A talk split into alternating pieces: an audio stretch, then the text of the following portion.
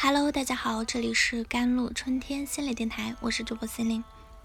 今天跟大家分享的文章叫做《有句老话尤为正确：空闲的头脑，魔鬼的游乐场》。抑郁症和焦虑症都是现代社会发病率比较高的心理疾病，很多人可能搞不清楚两者的区别啊，错误的认为抑郁症就是焦虑症。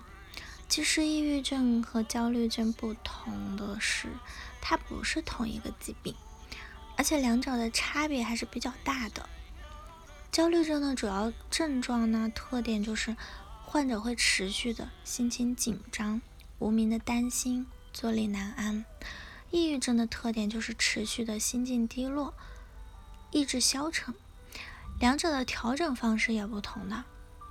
焦虑症主要是采取了情绪放松的方式，而抑郁症主要是通过增强自信、提升动力的心理调节方式。尽管焦虑症和抑郁症不是同一种疾病，但它们经常同时发生已经不是什么秘密了。事实上呢，大多数研究人员同意了。至少在百分之六十的时间里，它们同时发生，它们高度相关。大多数抗抑郁药啊，通常也是对抗焦虑有效，因为这两种情况都与血清素减少密切相关。考虑到这些情况呢，某些人在重度抑郁症发作时就会出现一些与抑郁症一致的特定焦虑，也就不足为奇了。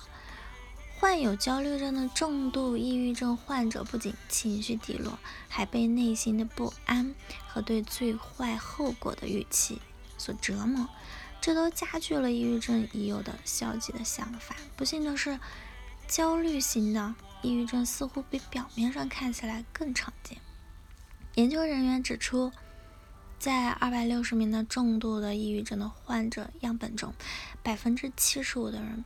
具有该病的所有特征，这还是在控制住共存的焦虑症好。我们以小丽为例吧，和大家描述下这类患者复杂的痛苦。小丽的病例呢，对于二十六岁的女大学生小丽来说，那焦虑并不新鲜。在整个青春期至迈入二十岁后，她都一直在与社交焦虑症斗争。完成大学啊，物业对她来说。很艰难，但他仍在努力。尽管如此，像许多患有社交焦虑症的人一样，他也容易患上重度的抑郁症。对他来说，当他开始沉思因社交焦虑症而停滞不前的生活的事，那症状就会发生了。许多同龄人已经有了事业和家庭，而他却在怀疑自己是否能拥有这一切。这次的抑郁。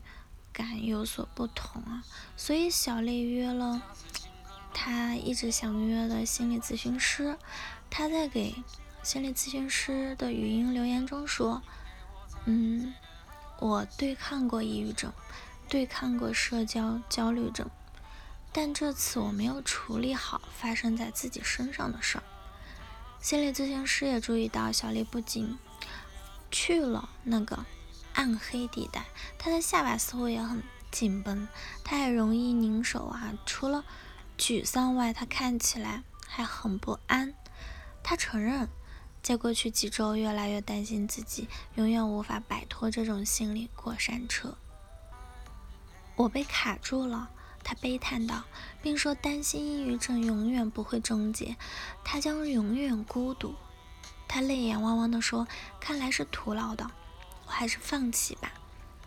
在中度抑郁发作时啊，以下这些特征存在的表明，同时存在焦虑症：有注意力不集中、感觉紧张、烦躁、预感坏事会发生、失控感等等。想象一下，遭受严重的抑郁症，低沉感，再加上失控感、身体紧张感，还有担心它永远不会结束的感觉。总之。这个难题，正如小丽所看到的，抑郁会助长焦虑，而由此增加的焦虑又会加剧抑郁。疑似共病啊，焦虑时的临床的策略：第一，自杀预防。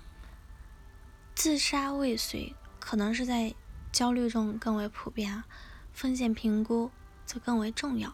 第二点就是，如果担心焦虑症的存在，请务必前来防者咨询处，那些咨询这些心理医生，他们应该意识到这一点，因为某些药物可能会加剧焦虑，而且处方医生很可能没发现焦虑的症状。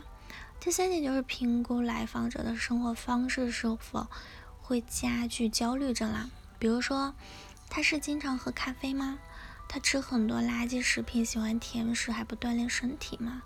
咖啡因和糖分的摄入啊，往往会让事情变得更糟。锻炼身体能帮他抵消部分的焦虑，还能提供进一步的缜密安排，并充实大脑。而不让焦虑百分之百停留在他们的意识中。对于抑郁和焦虑的患者来说，有句老话有那尤为正确了，就是空闲的脑袋是等于魔鬼游乐场。大量的研究证明了，运动对焦虑和抑郁有积极的影响。如果此人还没开始运动，当然建议他进行治疗前先咨询一下医生。第四点就是，一旦情况开始稳定啊，心理咨询师工作不仅要帮助病症继续缓解，还要继续评估焦虑症的复发。长远看呢，预防才是最佳的选择。如果知晓来访者容易出现焦虑症，当务之急就是帮其制定计划，以便在他们本人呐、朋友和亲人发现其抑郁发作时，立即进行恢复治疗。总而言之，远离焦虑也会有助于远离重度抑郁。好了，以上就是今天的节目内容了。咨询手机，请咨询我的微信号：幺三八二二七幺八九九五，我是司令，我们下期节目再见。